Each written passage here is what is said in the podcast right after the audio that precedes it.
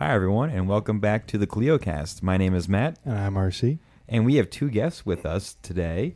We have first up, Laney. and Sam. and they are an environmental scientist and geologist, respectively. They were used to work for the National Park Service, and they are uh, experts in a field. And we have some questions for them that are going to completely waste their time. And they actually have degrees and they actually uh, have experience, which is something new. Yeah, we well we, we have had uh, someone with you know skills and experience in, on the podcast before with the Hunter Larkin episode. yeah, yeah. It's different than normal, though. It- it's just us. Yeah, uh, but you found something interesting today. Yes. Uh, I found some newspapers from 9 11. Well, 9 12, actually. Uh, apparently, my grandpa went out the next day and just bought all the newspapers he could, which is kind of cool. You know, little mementos. Uh, yeah, I, I'm looking at it right now, and it, it's it's quite it's a lot. It, it it just has you know what you expect the front page of a newspaper would have on it, which is Attack on America. it, it, it does say attack on them. Yeah, it's kind of metal. Yeah. and almost the entire newspaper is just just 9/11 stuff. Do you think Bin Laden went out and bought newspapers the day after 9 11, too?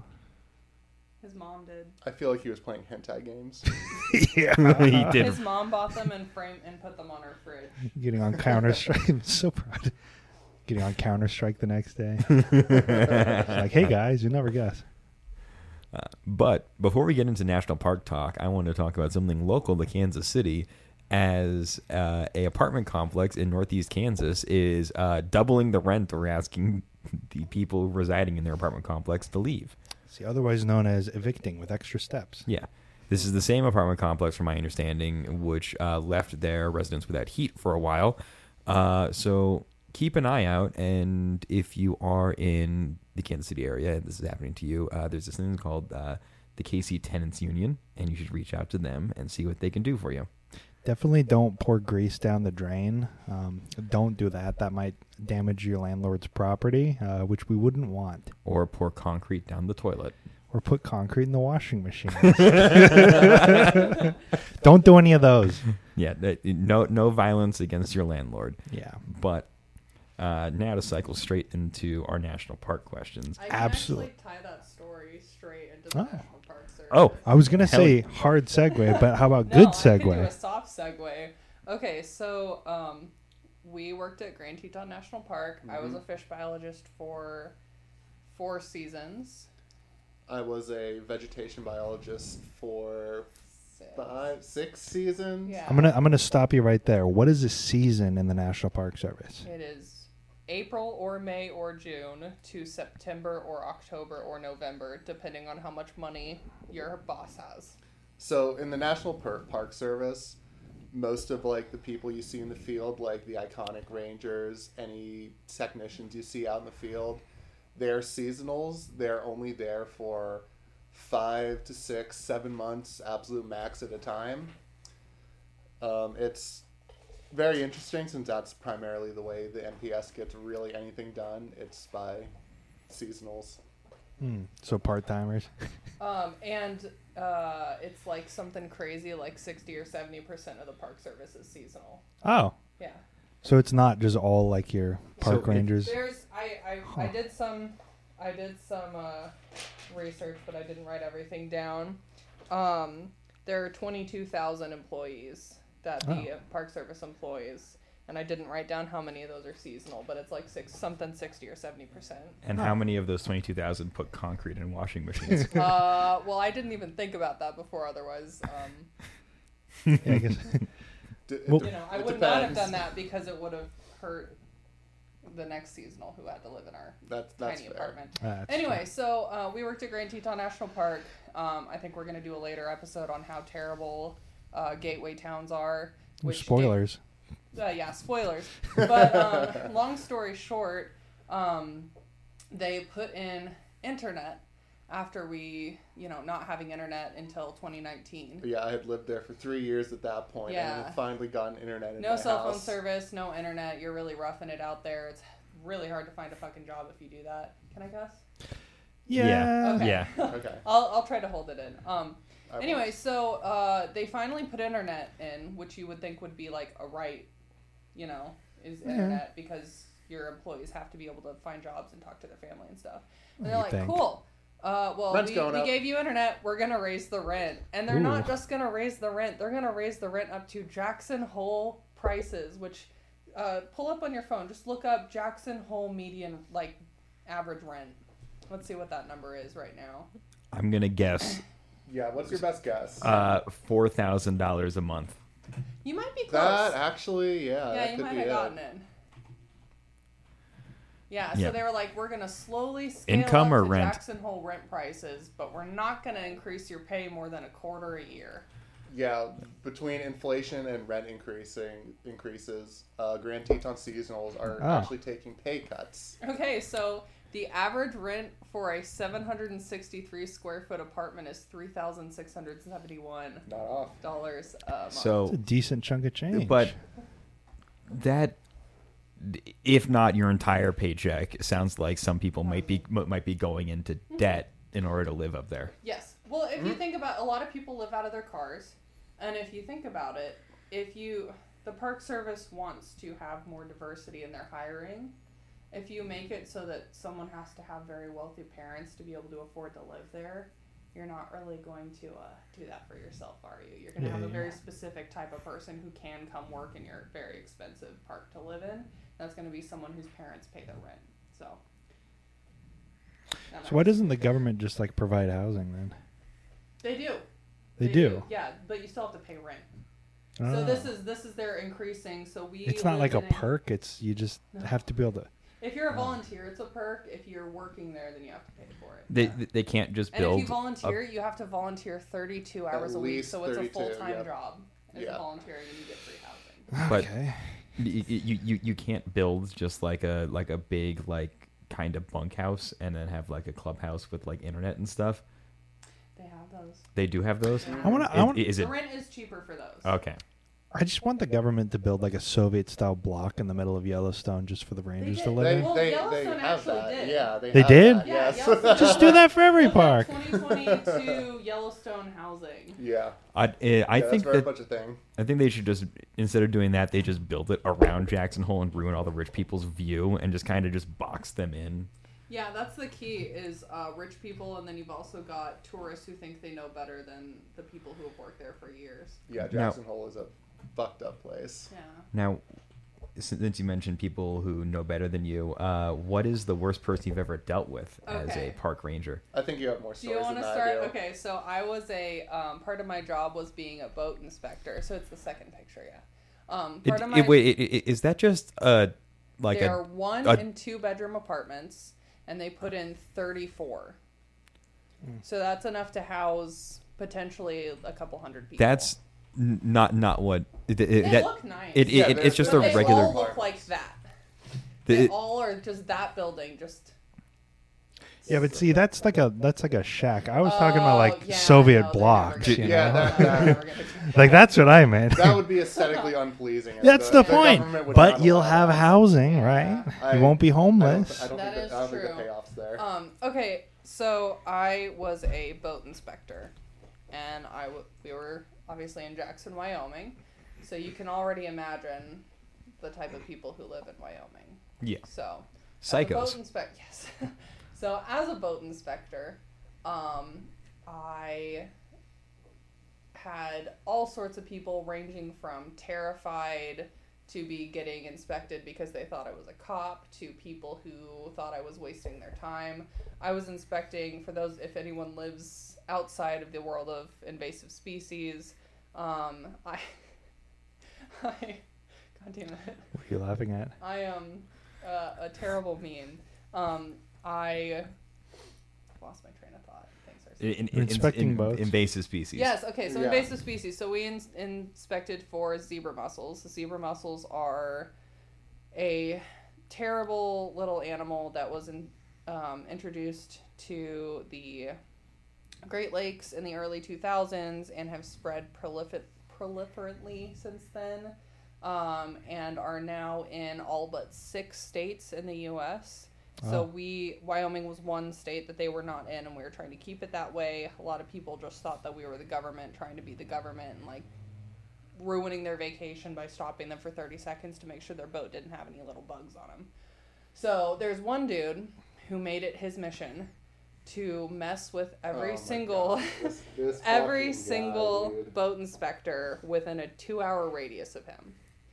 Um, so I'm not gonna give any details because I'm not gonna try not to dox him. But um, Nah, fuck him. he he um he would go do like a route.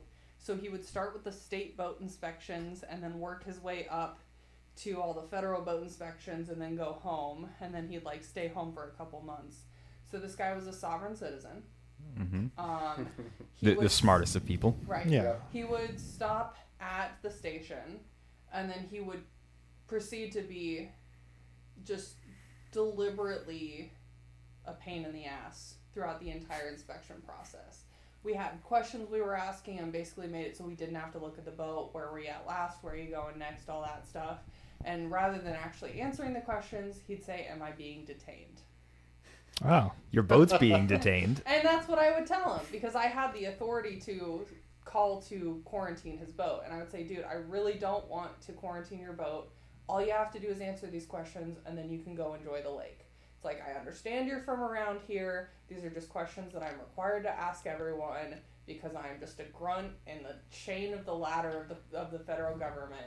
And he would Who's just taking keep asking, all of your money to pay your rent? yeah. Mhm. and I would just he eventually he made it through and then we had to call law enforcement on him because he like he just left. We were like, "Well, you can go, but we're like gonna stop you. We're we're gonna stop you before you get in the water, like unless you tell answer these questions." It was a whole thing. He kept coming back like three or four times. That was terrifying, mostly because I didn't know if he would come back with a gun.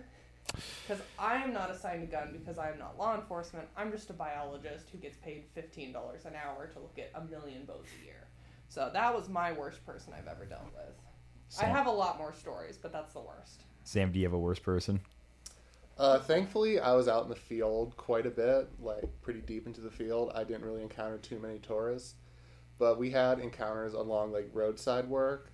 So, um, as part of my job as a vegetation biologist, we would do invasive plant control utilizing herbicides, which, regardless of how you feel about them, it's the most practical, cost efficient, and manpower efficient way to manage invasive plants in an ecosystem. Yeah, like Agent Orange, right? Yeah, exactly. Yeah. yeah, the helicopter days with Agent Orange were super fun.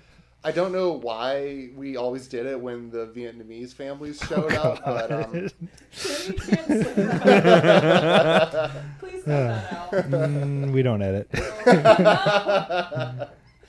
anyway, so we were doing some roadside uh, backpack spot spraying, um, and a car drove by just yelling shit at our at, at my crew, and we're like, all right, whatever, shit happens. They drove by, they're gone. Five minutes later, same car comes back around, yelling more shit out the window. Uh, we just do our best to ignore and move on because we're stuck in this field, gridding back and forth, hitting all these plants. Five minutes later, they come back again, and this time they get out of the car.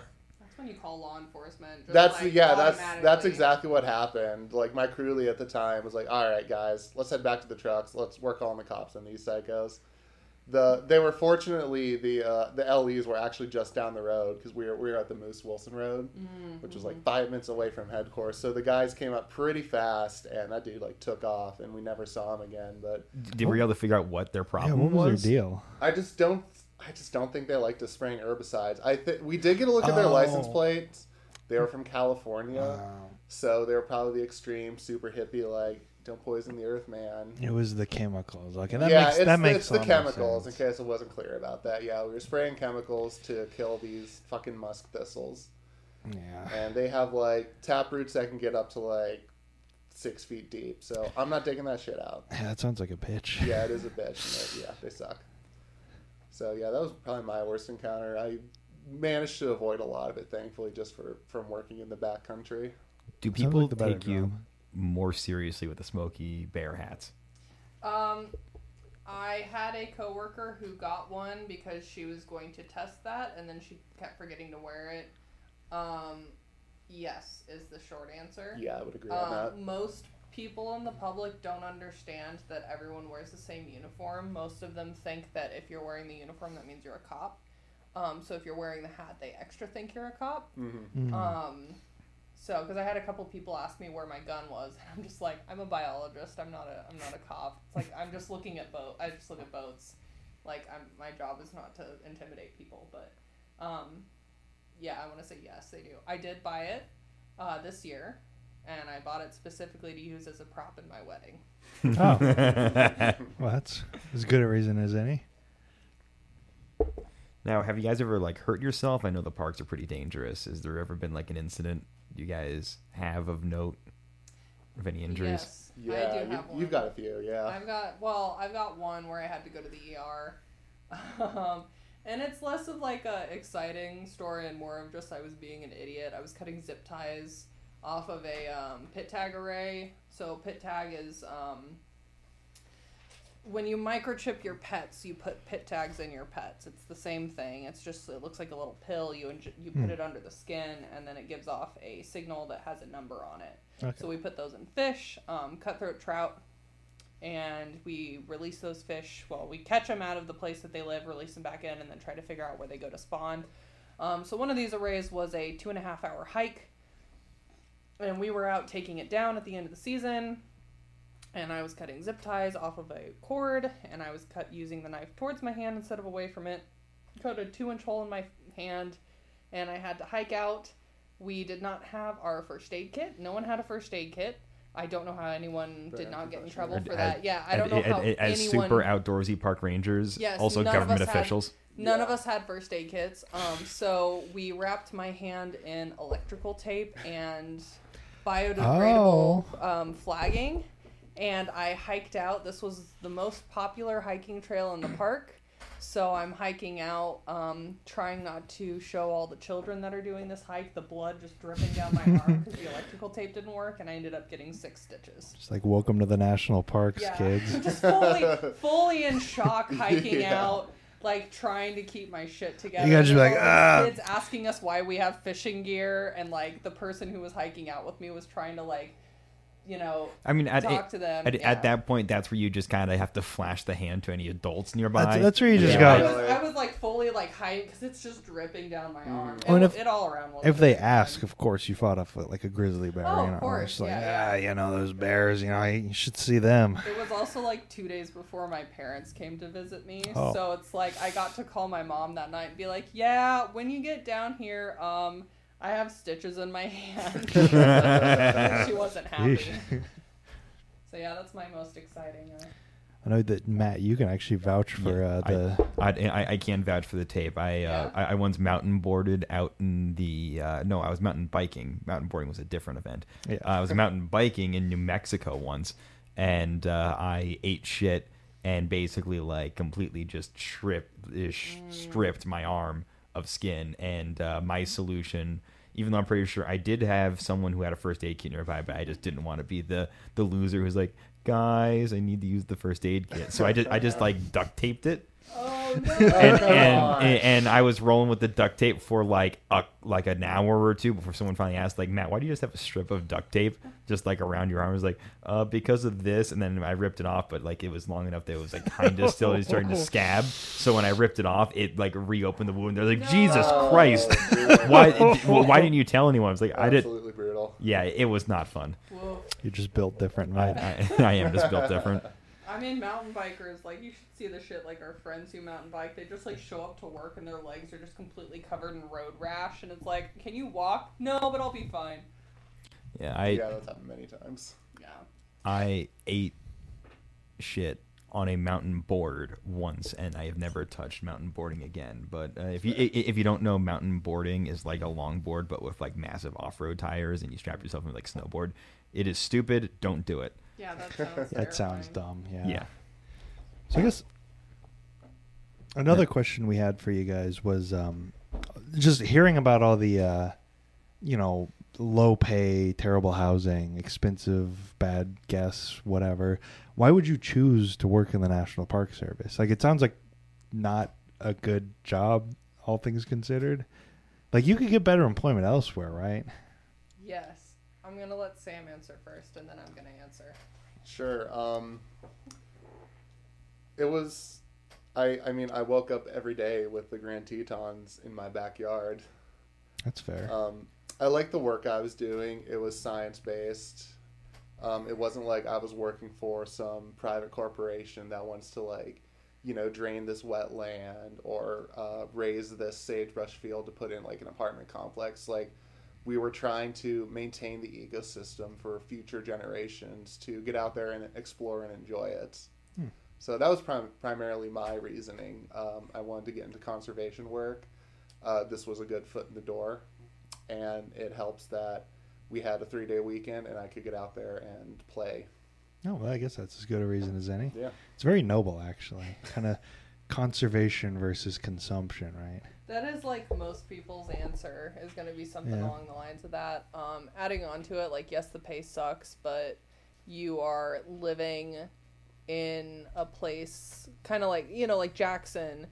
Um, until they raise the, the rent at Grand Teton, you know, you're living in a place. Um, one of the places I lived in, my rent was six hundred dollars a month.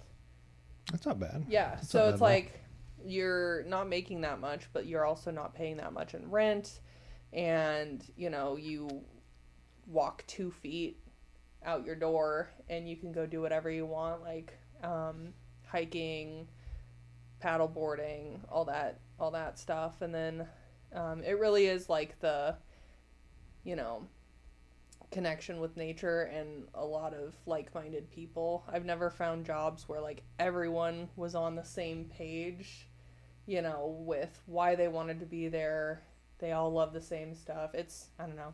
You normally have to join a cult to find that kind of Yeah, thing. Yeah, exactly. really. It is kind of a cult. Oh, we we But- joke that we get we get paid in sunsets. Yeah, which is depressing as hell because everyone like believes that, and that's what that's how they justify not giving anyone significant pay raises.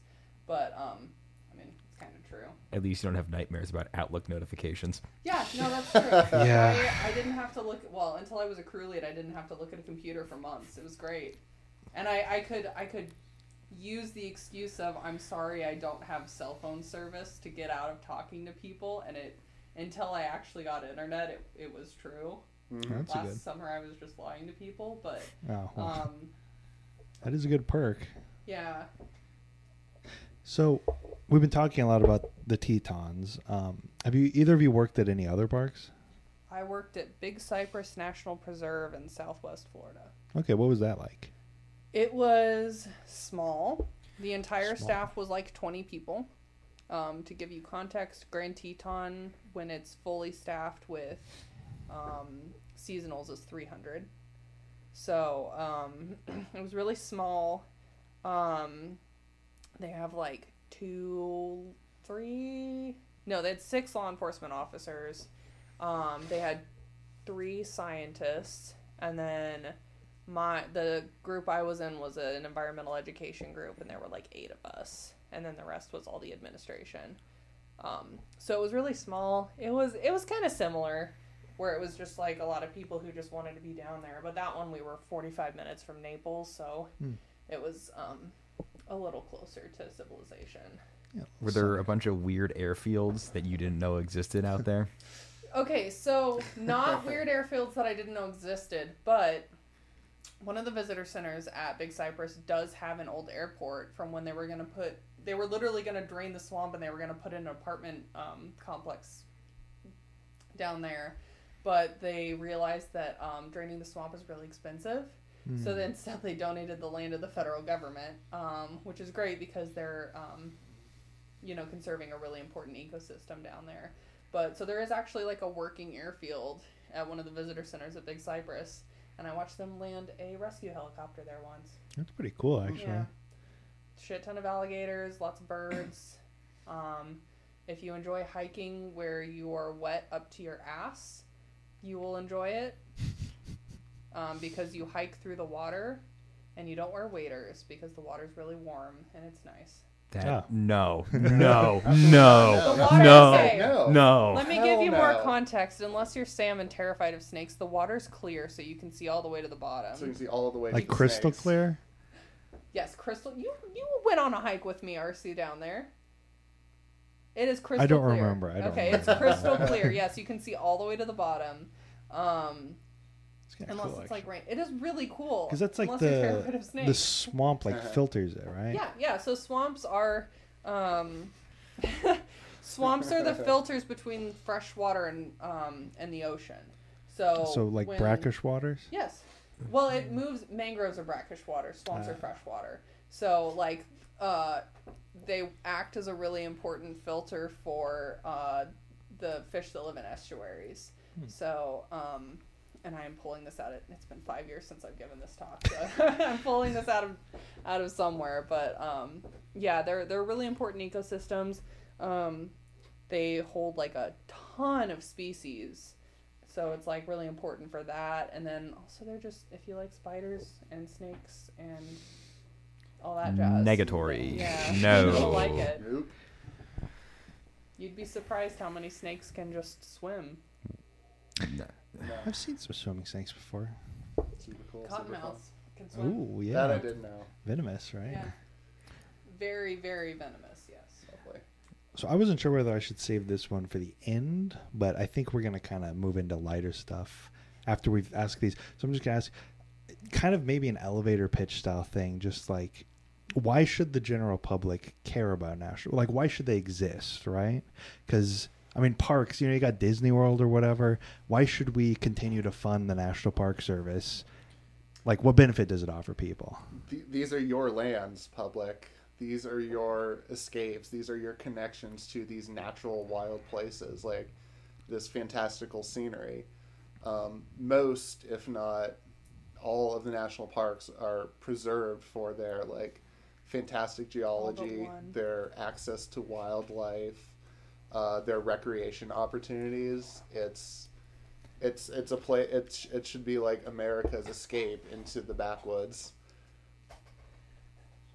You're she Laney is so moved by this that she that she's choking up. Yeah, I'm choking on my wine.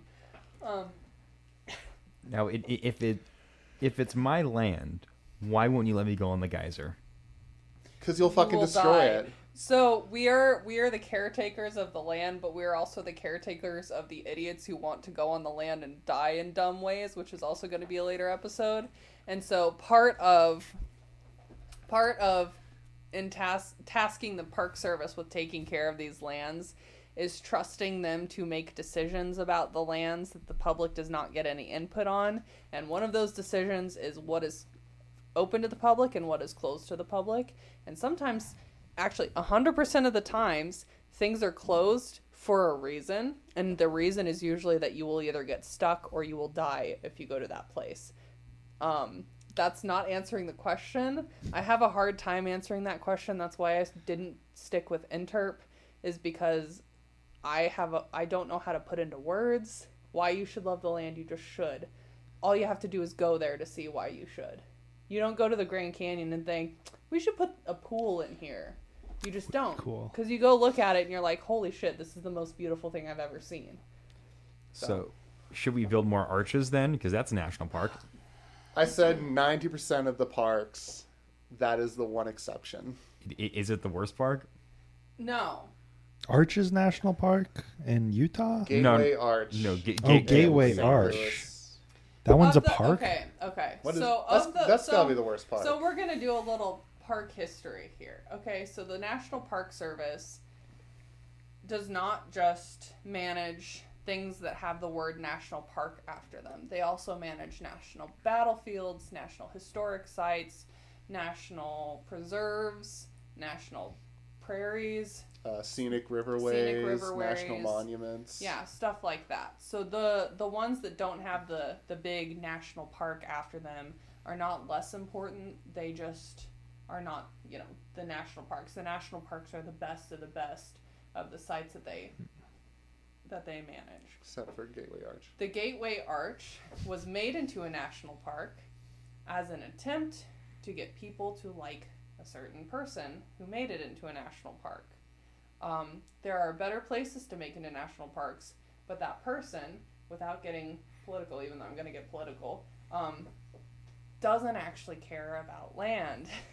so it didn't actually care because the same person declassified Bears Ears National Monument and um, Grand Staircase Escalante. That's what I'm going to say about that. It was a National Historic Site before it was a national park. It was a great National Historic Site because it is a National Historic Site. It just shouldn't be a national park because it doesn't protect any actual scenery. That seems solid. Is that why they got rid of the McDonald's riverboat, which used to be next to the Gateway Arch? Because Probably. they because most, they most likely, yeah, because yes. it's a national park now. yeah because They, they they used to have a McDonald's that was in a uh, old themed riverboat right by the arch. Oh damn, they did. Yeah, they It's did. it, also- it was so sick. And It's- I Return. Come on. Of the national parks, I would say it's the worst national park, also because it's in the worst city in America. St. Louis is look the up worst look city in up the most dangerous city in America. It's St. Louis. Uh, the- i- Is it not East St. Louis, which is in Illinois? Yeah, I don't I don't give a care. All right. Uh, anyway, uh, get better pizza, St. Louis. Get better bagels. Just be Just be better. better. Have more respect for your bagels, guys. Just Come have, on. Have more respect, St. Louis. You can do better. I, I, I will say uh, though uh, Lafayette Park and the area around it, also uh, the area kind of around the Budweiser uh, brewery, does look sick. That's a really cool area. Build more of that. But unfortunately, you do not have to hand it to St. Louis. okay. Yeah, St. Louis doesn't need anything. They just need to be better. Now, as the outdoorsy types, and I kind of think of myself as slightly outdoorsy, but you guys take it to a whole nother level. Uh, I want to know uh, what's your boot choice when it comes to hiking boots? Oboz. Danners. Damn. Hundred percent. Um, never, never cut costs on what goes between you and the ground. Uh, a good pair of Danners will cost you two hundred plus bucks, but it's worth every penny. They'll last you for, depending on how much hiking you do, they'll last you for three years. Danners are the also uh, the boots that the National Park Service sells as their uniform boot. Oh. But Oboz are my choice because you don't. I didn't have to break mine in. You do not want to be twenty miles deep into the backcountry and wake up on day three with your feet covered in blisters. You want good fucking boots. Oh. I've done that. I've done that. Yeah? yeah. I, I have turned my meat, my feet into raw hamburger before. Fillmore? Like, Mhm. yeah. I believe you're an example Yeah. of why you break in boots before you go Yeah, for yeah. a hundred Yeah, mile yeah, hike. that's also true. that? Uh, I was wearing, uh, I believe they were North Face. Yeah. See, my boot of choice is Redhead by Bass Pro Shops. it's the best boot I've ever bought. I'm not even kidding. They're great. And everyone will have a different boot that they like. Yeah, Yeah. it's to each their own, and I re- I recognize everyone's not as privileged that they can just drop two hundred plus dollars on one pair of boots like once or twice a year. So I mean, I guess for most people, it wouldn't be as much of a like career investment as you guys, because most people are We more have- like, it helps that we get a workers. boot allowance. I don't. oh, you Well, I did. I did. a we boot. have to replace our shoes every two years because we use them that much because they're work shoes. Well, you gotta put a lot of miles on You them. you know? hike for work. Yeah. Yeah. That's fair. And what are you guys' backpacking must-haves? Well, a backpack. I've never been backpacking. Really. Really. Well, how about this camping must-haves? Like, what's your everyday mm-hmm. carry when you go camping? Like, other than Spices. I was gonna say, other than like toilet paper or something obvious like that, just like maybe something. Spices. Ladies, get a Kula cloth. It will change your life. I'm not going to elaborate. Just look it up. Um, spices. Spice your food, please. Um, you don't have to. You don't have to eat bland food just because you're camping. Um, a good sturdy sleeping pad. Mm. Um, the older you get, the more you're gonna fuck up your back by sleeping on the bare earth or the rock or a root. Foam or air mattress? I have an inflatable one that I can puff up with like ten breaths or so. I think it's Not uh, I think it's a Klymit, Clement. Klymit maybe. I haven't looked at it in a while because I haven't I been have out a west. hundred percent REI brand because I'm a broke bitch, but it all works really well. You don't have to go Patagucci to uh, to have a good time. Yeah, You don't have to spend a fortune to have good backpacking gear. You just need to do research. I mean, my my choice for this is one of those like really good aluminum chairs that you can like fold up and it's really light Yeah. because Yep. s- sitting on the dirt really sucks. And if you can like bust out a chair, even if you have to balance on like two little oh, the stools, little time. Yeah. Yeah. No, I those do nice. not use normal camping chairs. I only use the backpacking camping chairs just because they're like they work for They're everything. so comfy. Yeah, they're perfect. See, mine was a, a good pillow, Yeah, pillows. 'Cause it helps good with the too. sleeping. Like, True, true. like I don't, I can't sleep on just like clothes, and then I feel worse the next day when backpacking. So I made sure, no matter what, just invest in a good pillow, so I have some place nice to A put my head. hammock head. is also always nice because you could sleep in it if you need to. Oh man, I know I know a guy who only sleeps in hammocks. I He think I know on- this he guy, he too. only sleeps in hammocks. I, I, don't- I don't, This I don't guy who I- biked 30 miles to a camp out and then whipped out the hammock. Yeah, and then and the, I don't think he owns a tent. I just think he has his bike and a hammock. It's he is insane, and I, love him for it. like. I know a few people. Like Yeah, that. yeah, quite a few. Now, I, as a poor working person, which we all have been, and if you haven't, I, I think you're listening to the wrong podcast. Where But don't stop listening. Keep D- d- listening. d- keep, keep- please. Subscribe, follow us, keep listening. r- Give rate- them money too. r- rate us, tell your friends, uh, e- email your girlfriend. I don't know. Um, Get a girlfriend. what Your wh- girlfriend. what are the best places to drink? Just in Grand Teton or in general? Well, in in, in Grand Teton, Wh- what, what was the local watering hole for the poor park rangers? All right, so we're gonna Oh. start in Grand We could Teton. go a lot of we're gonna start in Grand Teton, and then our, we're gonna work our way out to Jackson. Yeah. Okay, in Grand Teton, you want to go to the Signal Mountain Lodge, and you want to get yourself a Huckleberry vodka lemonade. That shit has real huckleberries in it. It's really good. Um, Dornan's Pizza and Pasta Company has fantastic margaritas. Order a double, order a triple margarita. They don't do the triples anymore. Never mind, they don't do the triples We anymore. We bought too many triple margaritas, Oh, yeah. and they started losing Sam's money crew. on us. Sam's crew is the reason why they don't do triple margaritas anymore. so you Doubles thank him. the max. Sorry, but they guys. also have Jackson.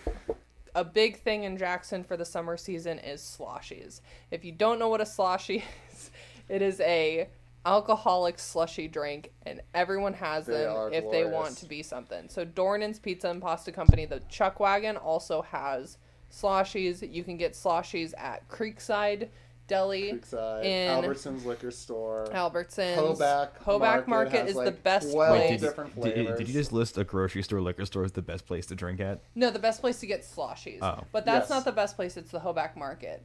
If you want Um, variety, that's where you So go. So that's for drinking in Grand Teton, the the park. I would say Signal Mountain's the best place for cocktails. Dornan's is the best place for margaritas or sloshies. Outside, I'm gonna give it over to Sam. Literally, you just need to hop on a trail, hike for a couple hours to get the fuck away from all the basic ass tourists, and then you just pop out your hiking beer, crack it on top of a rock, and you're golden. I think the best beer I've ever had in Grand Teton was at the end of a, I think 14 or 15 mile day on the Teton Crest Trail. We were my group was camping on the Death Canyon shelf. We walked over to the ledge, threw our feet over, and cracked some beers, and just enjoyed the evening. Now, what beer? I was a, a broke bitch, so Tallboy PBR. Hell Ooh, yeah! ooh, ooh. yeah! That's the official beer of this podcast. No, it's not. They, they, they- please don't sue us, PBR. well, they wouldn't sue us. But now, which is better, the trail beer or the shower beer after the trail beer? Trail beer. I got to go with the trail beer. Okay. You're usually pretty thirsty at the end of the day, and the water just doesn't hit it. That that fucking lukewarm PBR because it's been in your backpack all day. It helps. Yeah, and the best food in uh, in Jackson is the food that you were thinking about the entire time that you were hiking, which for me was usually Cutty's Or La Fiesta. or La Fiesta, which is the best Mexican. I can, I can I can vouch for that. Yeah, we were talking when I was at Philmont doing the like 150 mile whatever. We were just talking the whole time about yeah, we're gonna go back to the steakhouse and just get like a 24 Yeah, ounce. mile of, uh, one, you start thinking about Oh. your food, and then that is the only thing that gets you through a long ass hike. Is that food? You're like, I know I'm gonna eat that the fuck out of that at the It end. does hit different. Yep, it does. Now, how are the parties, though? As poor people, you probably threw some good ragers. I um, sit back, just sit Yeah, back. I, I'm just gonna start this by saying I didn't start going to parties until I met Sam because I was an and continue to be an introvert. Um, so take over, Sam. So most seasonals are kind of fresh out of college or a few years out of college, so there's still a little uh, of that uh, party energy still left in them. So I joined the the crew that I joined, the Grand Teton Vegetation crew, is like the number two party crew in Grand Teton, right behind Trails. So there were parties almost my, every weekend. My first season, I was told that they'd party like frat, a frat house. not not as rapey, like 100 percent Yeah. less Yeah, rape. without the rape. That's yeah, good. 100 percent less rape. Yeah, but um, since you're only there for six months, a lot of seasonals kind of look at it as like almost sort of a summer vacation sort of situation. So there's just there's a lot of camaraderie like off the clock. Like a lot of the park housing has like fantastic views and it's kind of isolated. So nothing wrong with um, rolling up to you know a house on top of Shadow Mountain uh, sitting out on the porch enjoying the fire and slamming back 15 beers and Ah. crashing in your car. oh god. The, I will Not say crashing your car, crashing in your car is what S- he s- said. that Sleep. some people have crashed their cars. Don't do that. Don't drive drunk like Now- those people. But like, yeah, how, how do you like get transportation like to the parks and around the parks? You've got to drive unless you're in a like a metropolitan park, which I guess the Arch now. They have the I mean, Metro like Link. the, they got the, the, Metro the ones Link. that are not parks, like the historic sites that are like in DC and stuff. But like if you're going to like Yosemite or Arches or stuff, you, you or have to Yellowstone. drive. Yeah, it's There are buses that'll go around, but it's like old people who do them. It's like the like senior travel groups. I think um I think my grandma did one of those in Ireland once. It's like those are usually on the buses, but or like you could rent one of those like camper vans or something, but it's really driving. Like, so we're not going to get a Yellowstone streetcar anytime soon. uh no, they Not do have the they do have the yellow bus or the Oh. like the yellow cars that they do, but those are just like wildlife tours. Yeah. Yeah. Uh, is there an airport around there? Grand Teton has the Is- only international airport in the National Park Service. Ooh. And they say that like it's a good thing for some reason. Yeah, it sucks uh, because you'll be like on a 10 mile hike way back in the back country and a commercial jet will fly over you. But it also means that you get some pretty cool like Navy and Air Force flyovers sometimes. I've seen some really cool planes out there. That does sound cool. It's really cool. Is it mainly just rich people's private jets? No, uh, yes. yeah, yes. it's Harrison that's Ford. that's why it's there. crashing his plane into the. Like four Yeah. different times, right? Yeah. Yeah, once you've lived in Jackson long enough, you'll have your wild Harrison Ford sighting. Like it's bound to happen. I That's kinda cool. Mine. Do you want to know um, our Harrison Ford stories? Do you Yeah, have sure. like? Have you seen him? Yeah, he was That's my first season. He was out looking at like an airstream for sale on like one of the back streets in Jackson while I was driving by with some friends. Okay, so I personally don't have a Harrison Ford story, but I was told this by a friend that the year that the uh, Star Wars: The Force Awakens came out, one of their friends ran into him and was like, "Are you Harrison? You're hey, you're Harrison Ford." He was like, "I used to be," which is a line from The Force Awakens. So Oh, that's funny. also he apparently looks like a homeless person. I mean, he drives an old beat up Subaru. Yeah. yeah, well, I would too. And he's friends with the Dornans uh, owners. Actually, Of he he is. goes to get his, I think, his like wine and liquor from them. That's cool. So I've been told, yes. I've never seen him there, but who That's pretty cool. You guys got a local celebrity up there, yeah. Yeah, Uh, I mean, you also have uh, former Vice President Dick Cheney up there as well. Yeah. he go fuck himself. You, you, you ever have Dick Cheney's spotting? No, he has not shot someone in the woods there yet. Legend says if you're alone out in the woods at night and you hear a gunshot, it's Dick Cheney. Speaking of government, though, I, I actually had a question of my own. You guys, were you working there during any of the recent like government shutdowns and stuff? The only shutdown that I have been in was when I was in Florida. And I was, it was the weekend that I was supposed to give my first um, presentation of the program that I had been working on, which was about invertebrates in Hmm. the in the swamp.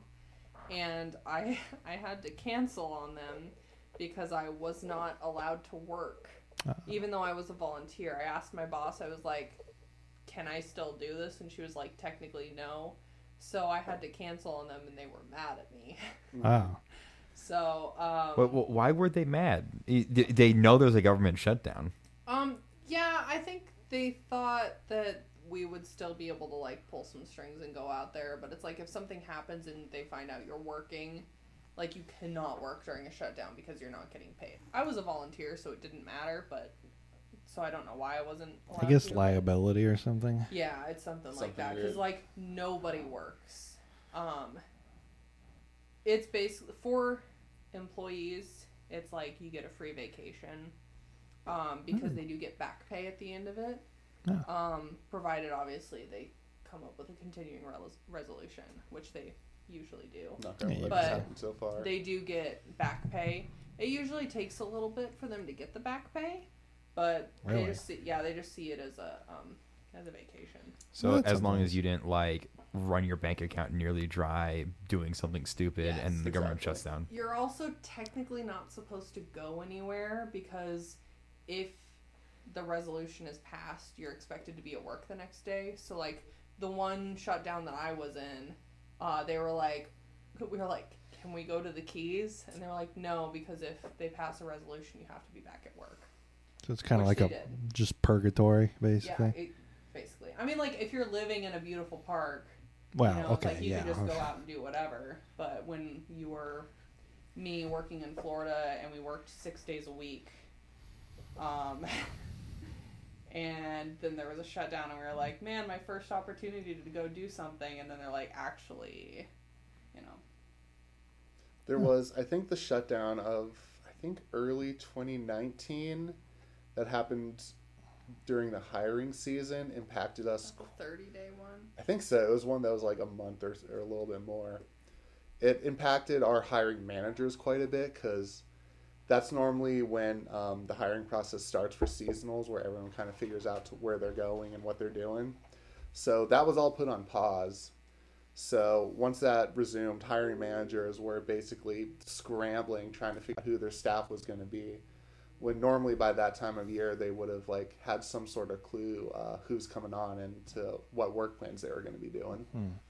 So it's kind of the timing affects it more than the actual shutdown itself, almost. Yeah, Uh, that's rough. It's just so different because most people aren't in you know the public sector; they're in the private sector. So I think they just kind of know of shutdowns and stuff, but they don't really think past it. And that's kind of why I was asking that question, is just to kind of, I guess, get a better picture for the average people that might be listening. Because at least in the Kansas City area, we don't really have any parks here, do we? Uh, Tallgrass Prairie National Preserve is two and a half hours from us. Um, Brown versus Board of Education National Historic Site is in Topeka. Uh, Fort Scott National Historic Site is in Fort Scott. Um, and then we've got um, Fort Larned, Larned.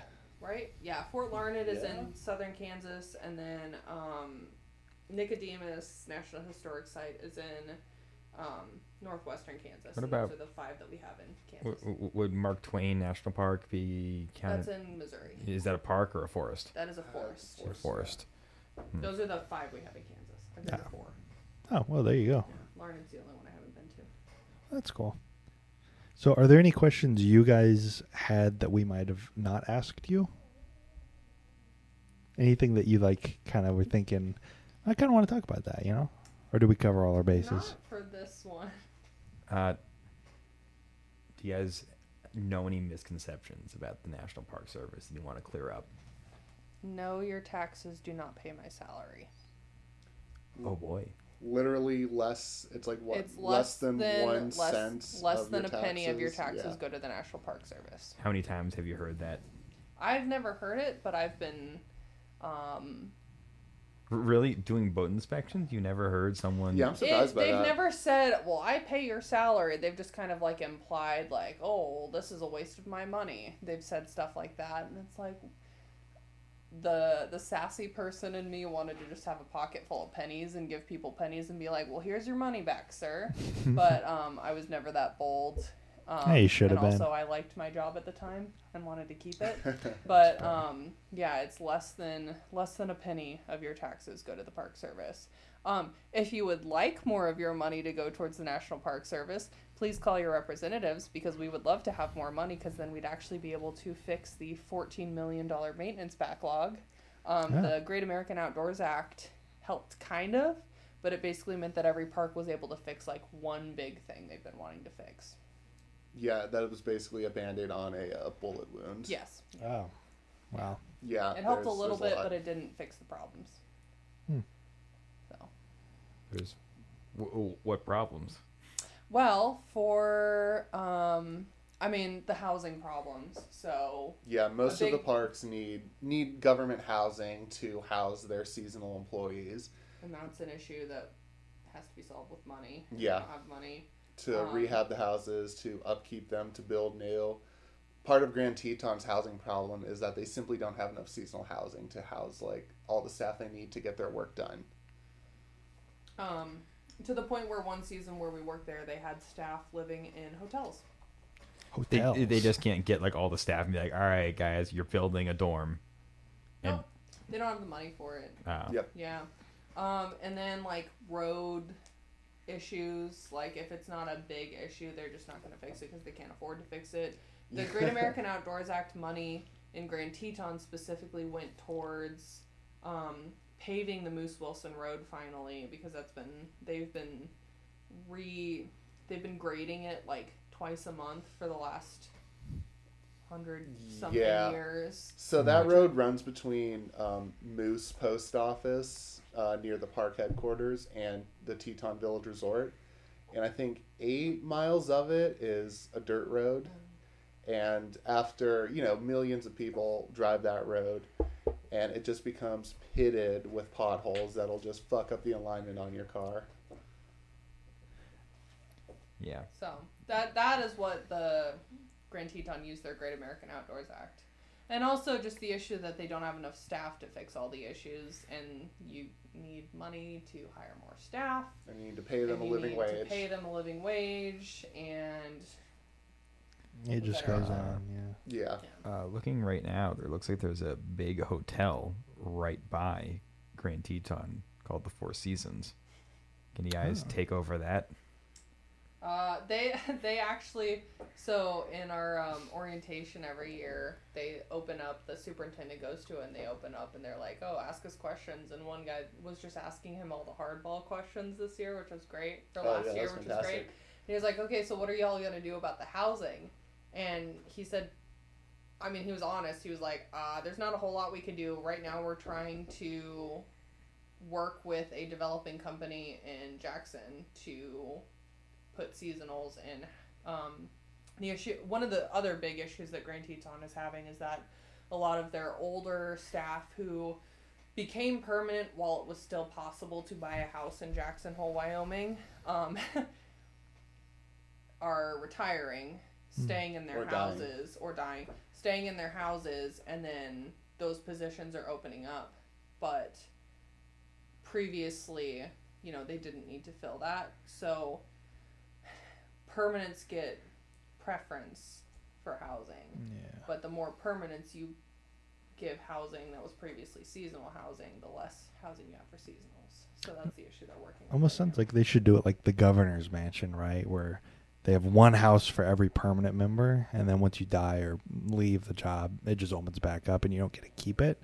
Well, the issue is that people were buying their own houses in Jackson because Yeah. they were like, When they "This were is still my per- yeah, affordable. this is my permanent house," Mm. and so it's just like their houses, and now they're retired and they're just living in Yeah. Jackson. So it's not houses that are in Grand Teton; it was So- houses like Well, Yeah, basically, whoever's coming in to replace this person who just retired that has a, their uh, own house in Jackson uh, can't afford to purchase a house in Jackson because the average single family home is what five million five dollars. million yeah. dollars. Five yes, million. for Five 2022, million, yeah, for 2022. So they need government housing to come in, but there's no housing. So they're taking housing away from seasonals, giving it to permanents, which is fair, but also they're not building houses for seasonals. It's to like the government should exercise its power of eminent domain. Maybe just kind of annex the local hotels. It's like, yeah, we own Oh these now. Okay. That would be crazy. So, yeah, Wyoming people hate that because they hate the government encroaching on them. They're surrounded by point- government land. Really, yeah. Okay. right? So to the point. All of the value of their state is in the government Is in parks tourism and government land. Yes. I and Conway. So, Grand Teton National Park, a lot of the land in Grand Teton National Park was bought by John Rockefeller.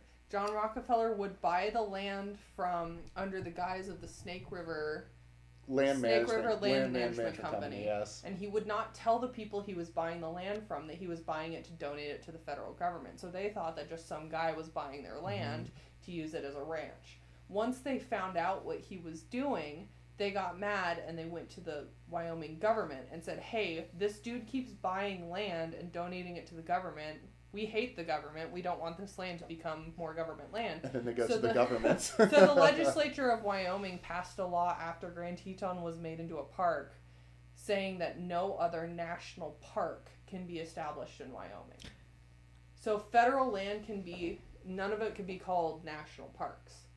After that, I don't. so the John D. Rockefeller Memorial Highway is not part of either park because that was established after Grand Teton was made into a park.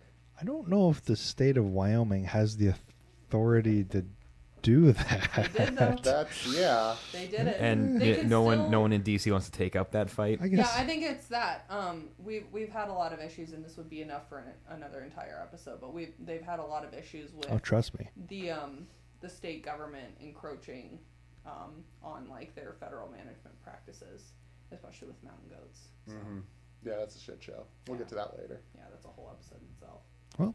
I think we should, as we've been saying, probably save some stuff for the next episode or two.